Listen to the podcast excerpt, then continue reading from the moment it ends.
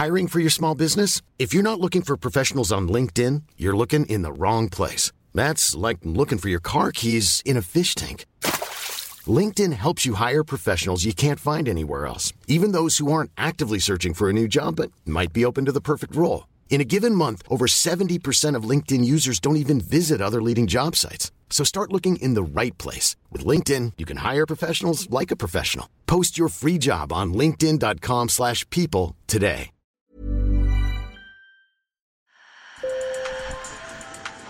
Bonjour. Hello. Hola. Marhaba bikoum. Sur le fil. Le podcast d'actu de l'AFP. Des nouvelles choisies pour vous sur notre fil info.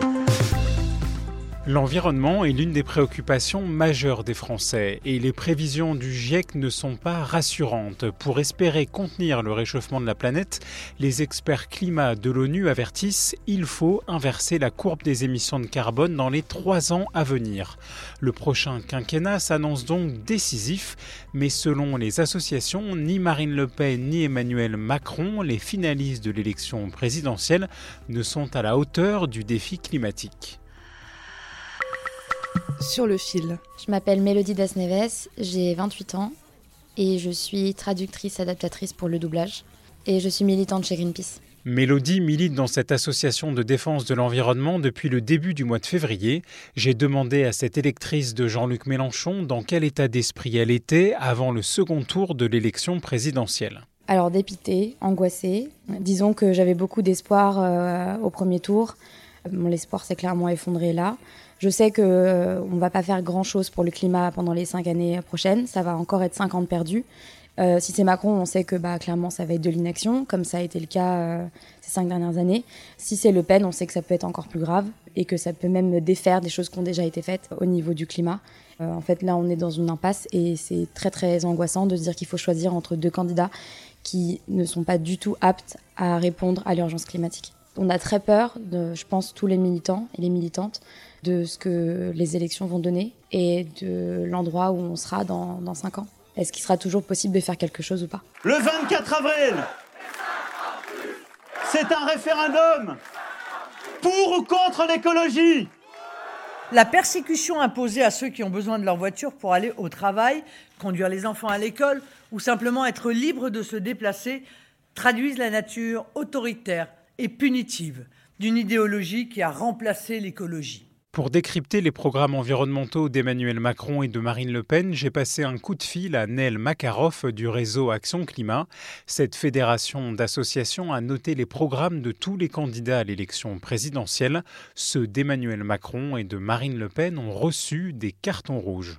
Nous, au sein du réseau Action Climat, on n'appelle pas les citoyens à aller voter pour tel ou tel candidat. Simplement, on expose les faits sur les programmes. Vous avez d'un côté Emmanuel Macron qui, de par son bilan, a été plutôt le président de l'inaction climatique. Et de l'autre côté, Marine Le Pen qui est vraiment la candidate de la régression climatique.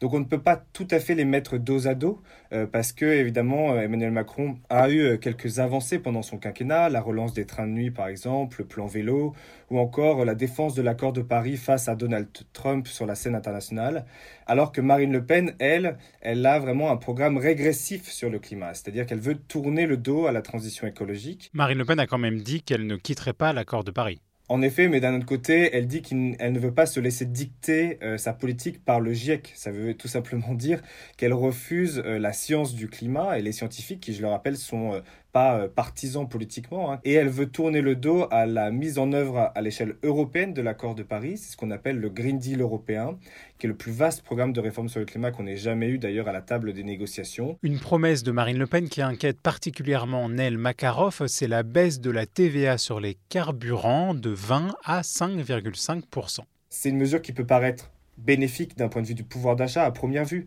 Mais en réalité, c'est une mesure qui enferme les citoyens français dans la précarité énergétique et dans leur dépendance aux énergies fossiles, parce qu'elle va bénéficier aux plus riches, c'est-à-dire ceux qui, par exemple, roulent avec des SUV, qui consomment plus de carburant, et proportionnellement, ils vont bénéficier beaucoup plus de cette baisse de la TVA que les ménages les plus modestes qui ont une voiture plus réduite. Donc en fait, le programme de Marine Le Pen sur le climat, il n'est ni bon pour le climat, ni bon pour la justice sociale. Pour comparer les programmes de la candidate d'extrême droite et du président sortant, Neil Makaroff prend l'exemple de secteurs émetteurs de gaz à effet de serre comme celui des transports. Sur les transports, il faut évidemment accélérer la bifurcation de l'industrie automobile vers le véhicule électrique. Dans le programme de Marine Le Pen, vous avez absolument aucune mention de cette bifurcation de l'industrie automobile, quand du côté d'Emmanuel Macron, il propose une offre de leasing pour permettre aux Français d'accéder à un véhicule électrique à moindre coût. Pourquoi pas ? Mais ça ne règle pas non plus le fond du problème, qui est vraiment de contraindre les industriels, et notamment les constructeurs automobiles, à prendre ce virage de l'électrique. Je vous le dis clairement, je ne sortirai pas de l'accord de Paris. Je suis en effet favorable aux orientations de cet accord, puisque je souhaite abandonner le plus possible les énergies fossiles au profit du nucléaire civil. Tous les deux font le pari du nucléaire, ce qui est un pari très risqué, très coûteux, et qui risque de nous faire prendre du retard, notamment sur le développement des énergies renouvelables. Néanmoins, Emmanuel Macron souhaite vraiment développer beaucoup plus massivement les énergies renouvelables. Il faut savoir rappeler que la France, c'est le pays le plus en retard en Europe sur les énergies renouvelables, mais il veut essayer de rattraper ce retard, notamment avec l'éolien en mer, même s'il reste très timide, beaucoup trop timide d'ailleurs, sur l'éolien terrestre. Dans son programme, Marine Le Pen préconise un démantèlement progressif des éoliennes, d'abord les sites en fin de vie. Elle propose aussi un moratoire sur l'éolien et le solaire. En revanche, elle veut développer d'autres énergies renouvelables comme l'hydroélectricité et la géothermie.